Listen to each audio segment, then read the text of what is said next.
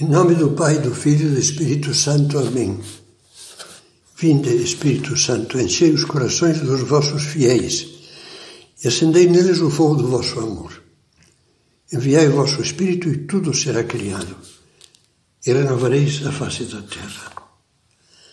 Lembrávamos, na primeira meditação, aquelas palavras de Jesus. Porque olhas o cisco que está no olho do teu irmão, não vês a trave que está no teu. Que Jesus conclui dizendo trecho do Evangelho, dizendo: Tira primeiro a trave do teu olho, assim verás para tirar a palha do olho de teu irmão. Que Jesus não diz: fecha os olhos, nem penses. Não. Primeiro purifica o seu coração. Depois ajuda o outro, que se tem um cisco no olho tem que ser ajudado. Estávamos a pensar nisso, na correção que Jesus eh, eh chama, o Evangelho chama correção fraterna. Muitas pessoas se esquecem de que um dos aspectos mais nobres da compreensão é saber corrigir. Corrigir os erros dos outros com amor e com a intenção de ajudar é uma das melhores maneiras de compreendê-los. Pode ser que alguém retruque. Espera um pouco. Fora o caso da educação das crianças, corrigir não é uma espécie de orgulho, de superioridade? Não seria mais próprio da compreensão esforçar-se só em desculpar, relevar, não julgar e focalizar apenas o lado bom da pessoa, como víamos na meditação anterior? Mas Cristo não pensa assim tendo em conta o que ele nos, nos pediu. Se, se o teu irmão pecar, vai ter com ele corrige-o a sós. Se te der ouvidos, terás ganho o teu irmão. São Paulo dá o mesmo conselho. Irmãos, se alguém for surpreendido em alguma falta, vós que sois animados pelo Espírito Santo, admoestai-o em espírito de mansidão. Não esqueçamos o que víamos na meditação anterior. Verás, se somos humildes, procuramos corrigir nossos defeitos para tirar o cisco, repito, do olho do teu irmão. Como vê, esse mesmo Jesus que nos ama e nos desculpa com uma misericórdia infinita, nos manda ajudar corrigindo, precisamente porque quer acima de tudo o nosso bem e que nós procuremos o bem dos outros. Por isso, porque nos ama, não hesita em alertar, em corrigir, em repreender, ainda que isso doa, como fez com os apóstolos. Mas pense que só o coração que ama corrige bem. Quem é que não consegue corrigir e ajudar com amor? O egoísta indiferente. Aquele que diz, isso é lá com ele, eu não me meto, que faz o que quiser. Se quer se afundar, que se afunde. E quando o outro se afunda mesmo, aí se tranquiliza pensando, foi ele que quis, eu não tenho a culpa. Também não ama o bastante e por isso não corrige o que é mole de coração e de sentimentos que acha que é bom com os outros com uma bondade gelatinosa que passa por cima de tudo e tolera tudo. Nunca adverte nem corrige por medo de magoar e de perder a estima alheia. A esse sentimental medroso, o Espírito Santo diz no livro dos Provérbios: melhor é a correção manifesta do que uma amizade fingida. Pior ainda que o tolerante mole é o psicólogo de Araque, que acha que corrigir é traumatizar ou tirar, ou tirar a liberdade. Meu Deus, quando, quando deixaremos de ouvir essas patacoadas? Como é evidente, também não está em condições de corrigir cristãmente aquele que se irrita com os defeitos da pessoa dá bronca na hora e diz que está cansado de aguentar isso. O que se deve fazer é acalmar-se, ser humilde, calar e rezar pedindo perdão a Deus e pedindo-lhe o amor que ele não tem. E se a irritação virou raiva ou ódio, ir logo confessar-se da sua séria falta de caridade. Para corrigir fazendo o bem é preciso ter afeto pela pessoa, saber desculpá-la no íntimo de nós e sentir pena quando vemos nela alguma coisa errada, porque pode lhe causar um mal. Justamente quem quer o bem do próximo deseja dar-lhe a mão que ajuda. Pense que não é obstáculo para corrigir com eficácia o fato de sentir dificuldade em fazê-lo. Quase sempre custa falar de um defeito diretamente com o interessado. É natural que soframos com o receio de que, ainda que falemos com carinho, o outro não entenda e possa se melindrar. Mas mesmo assim é preciso rezar antes e depois falar. É uma questão de coragem e de lealdade. Seria deslealdade calar-se, fingir, sorrir na cara e criticar pelas costas.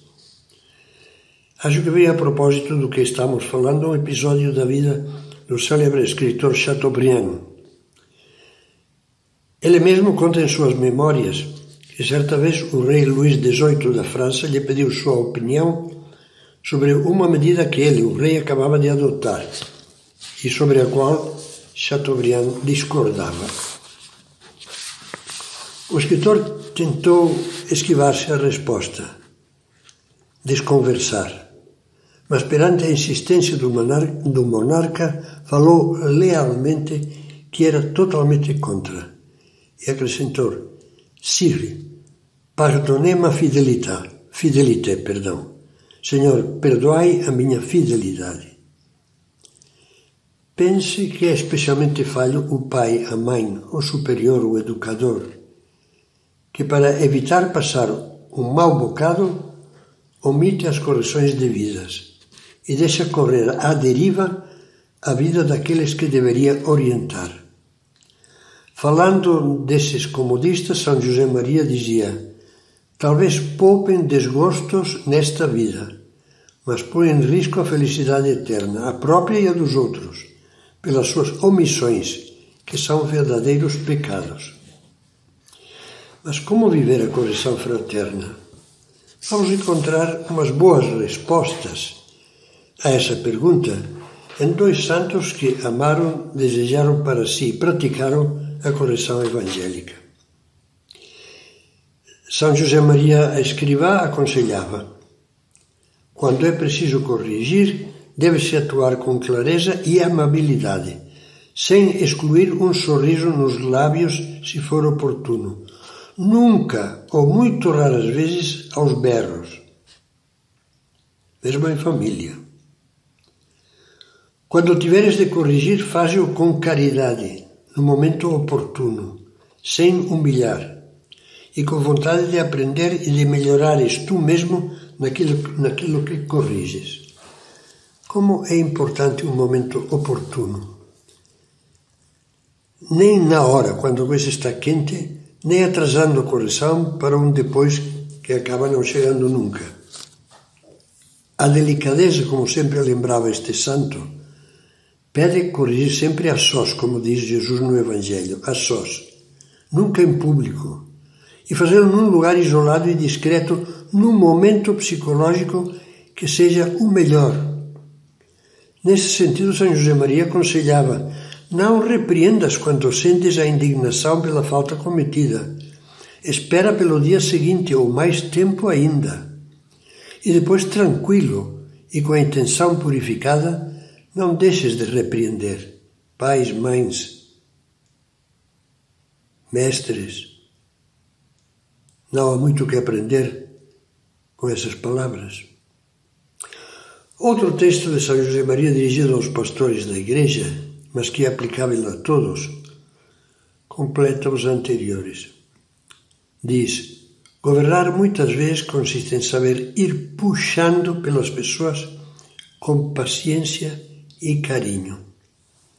São José Maria sempre aconselhava a não se afobar depois de uma correção querendo ver logo os resultados, mas a ter paciência, dar tempo ao tempo e continuar ajudando pouco a pouco com carinho.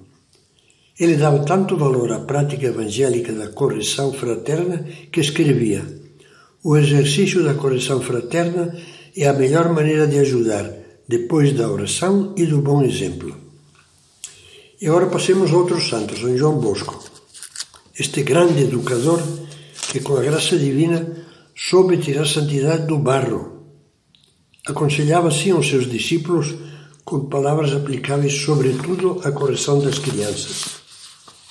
E agora, até o final da meditação, vou citar palavras de uma carta, umas cartas dele, do epistolário. Quantas vezes, meus filhinhos, no longo curso da minha vida, tive que me persuadir desta grande verdade. É mais fácil encolerizar-se do que aguentar, ameaçar a criança do que persuadi-la. Direi mesmo mais cômodo para nossa impaciência e soberba impor castigos aos obstinados do que corrigi-los tolerando-os com firmeza e suavidade. É muito difícil, ao punir, manter o domínio sobre si, mas tão necessário para que não surja a dúvida de agirmos por autoritarismo ou nervosismo exaltado. Não haja agitação na mente, nem desprezo no olhar, nem injúria na boca, mas misericórdia no momento presente, esperança no futuro, como convém a pais que de verdade se empenham em corrigir e emendar.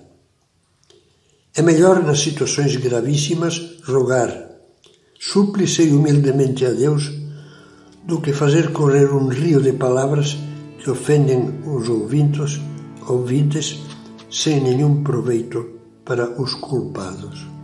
Até aqui, como dizia São João Bosco.